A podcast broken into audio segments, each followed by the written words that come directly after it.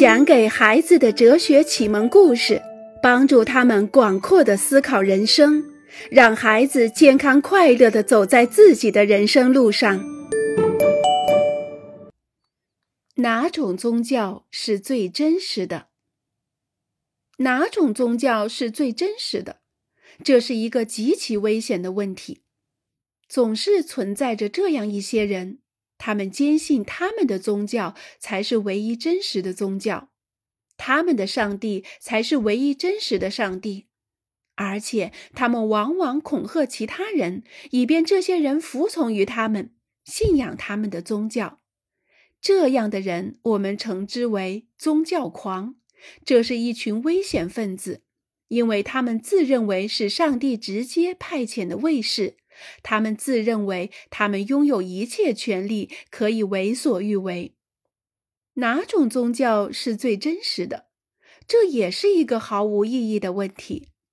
在没有任何人能够证实、能够知道一个事物的情况下，怎么能够确定这个事物是真实的还是虚假的？所以，这是一个愚蠢的问题。愚蠢的，就像问自己，比方说。英语是否比法语更真实一样？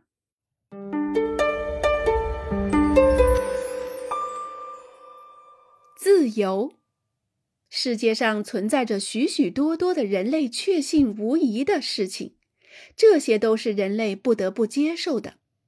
比如，我们必须接受我们将要衰老，水浸湿东西，二加二等于四，白天不会天黑。夏去秋来，但是值得庆幸的是，在我们的头脑中，我们每个人都可以要怎么想就怎么想。我们的思想是自由的，是完全彻底自由的。也就是在那儿发生着各种各样的故事，在他们的自由思想里。凯文的伙伴们不能忍受着眼看凯文因为朱丽叶而伤心难过，因此他们认为朱丽叶绝对应该爱上凯文。他们认为，为了达到这个目的，一切手段都是对的。他们威胁朱丽叶要弄脏他的作业本，割断他的橡皮筋，用口香糖粘他的头发，告诉班主任老师是他打碎了食堂的两个盘子。他们还要偷走他的下午点心，把他的大衣藏起来。但是他们发誓，如果朱丽叶告诉凯文，他非常乐意做他的心上人，那么他们就再也不打扰他了。朱丽叶伤心绝望了，她十分害怕，不敢将此事告诉任何人。最终，为了得到安宁，她动摇了。他去见凯文，并对他宣布他的爱情。很显然，这个爱情宣言绝不真诚。也就是说，当朱丽叶说这些话的时候，她并不相信自己所说的。她服从于命令，在要挟面前让步，这与真诚已经完全对立了。朱丽叶不是自由的，所以她的所作所为也就毫无意义。在宗教问题上，许多人采取的行动就如同凯文的伙伴们在解决爱情问题上所动用的手段。他们发动战争，迫使成千上万的人们说：“好吧，我信仰你们的上帝。”他们并没有明白，在宗教信仰中最重要的是真诚，因此也就是自由。懂得这个道理的人们可以接受某些人信仰一个不同的上帝，或者信仰多个神奇，或者根本不信上帝。这些人才是宽容的人。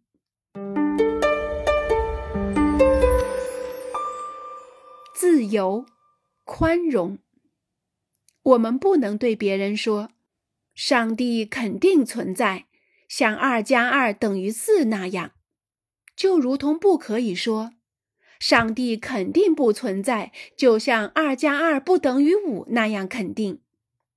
信仰上帝的人们有权认为，不相信上帝是令人十分奇怪的，或者是十分可惜或悲伤的，或者是难以理喻的。不相信上帝的人们也可以认为，信仰上帝是极其怪诞的、愚蠢的、幼稚的，甚至是错误的。但这并不意味着人人都只是待在自己的阵地上各行其事。信仰上帝的人们可以奋起捍卫他们的宗教，不信上帝的人们也可以坚持自己的思想。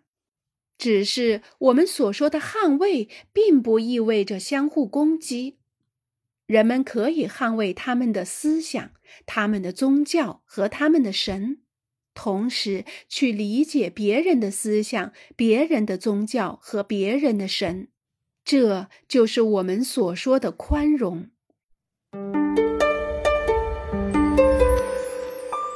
宗教信仰将人们联系在一起。具有相同的宗教信仰的人们分享着共同的生死观，期望着共同的改善，渴望着共同的爱。这一切让他们靠得越来越近。帕美拉一家刚刚搬来，她还没有朋友。一个星期三，爸爸妈妈去上班了，帕美拉一个人在她居住的街区练轮滑。从远处，她看到一群少年也在溜轮滑，正在比赛曲折下滑和跳跃。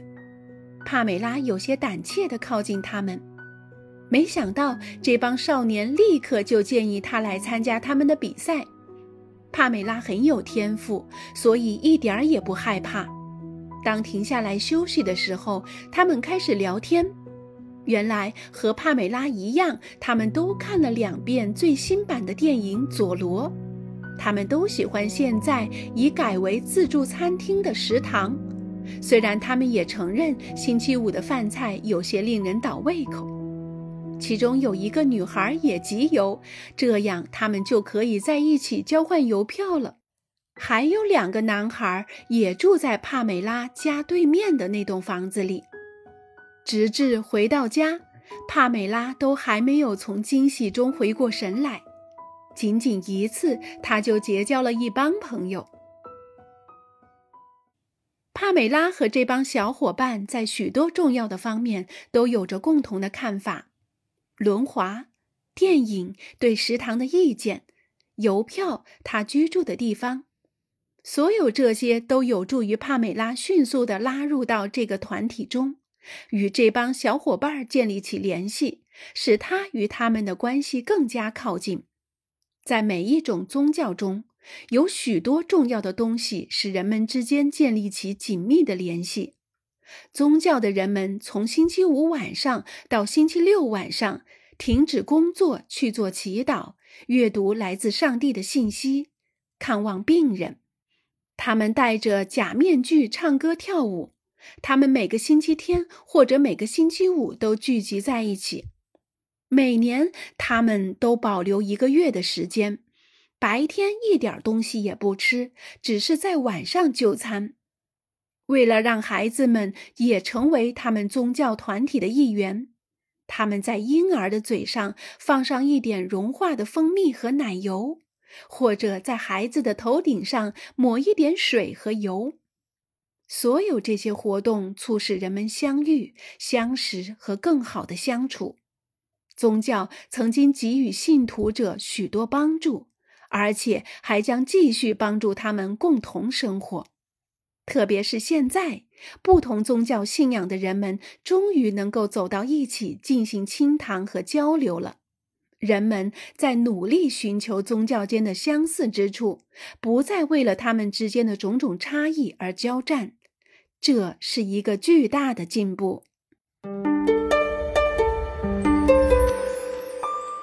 有上帝或者没有上帝。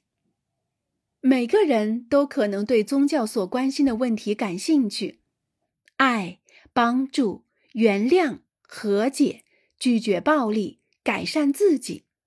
这些思想是如此的重要。如果我们追求美好、善良的东西，毫无疑问，我们将会生活得更美好。当然，我们也可以试着在地球上去做些什么，以实践这些思想，而并不相信上帝。并不一定非要相信所有这些美好的思想都是上帝传递给人类的福音。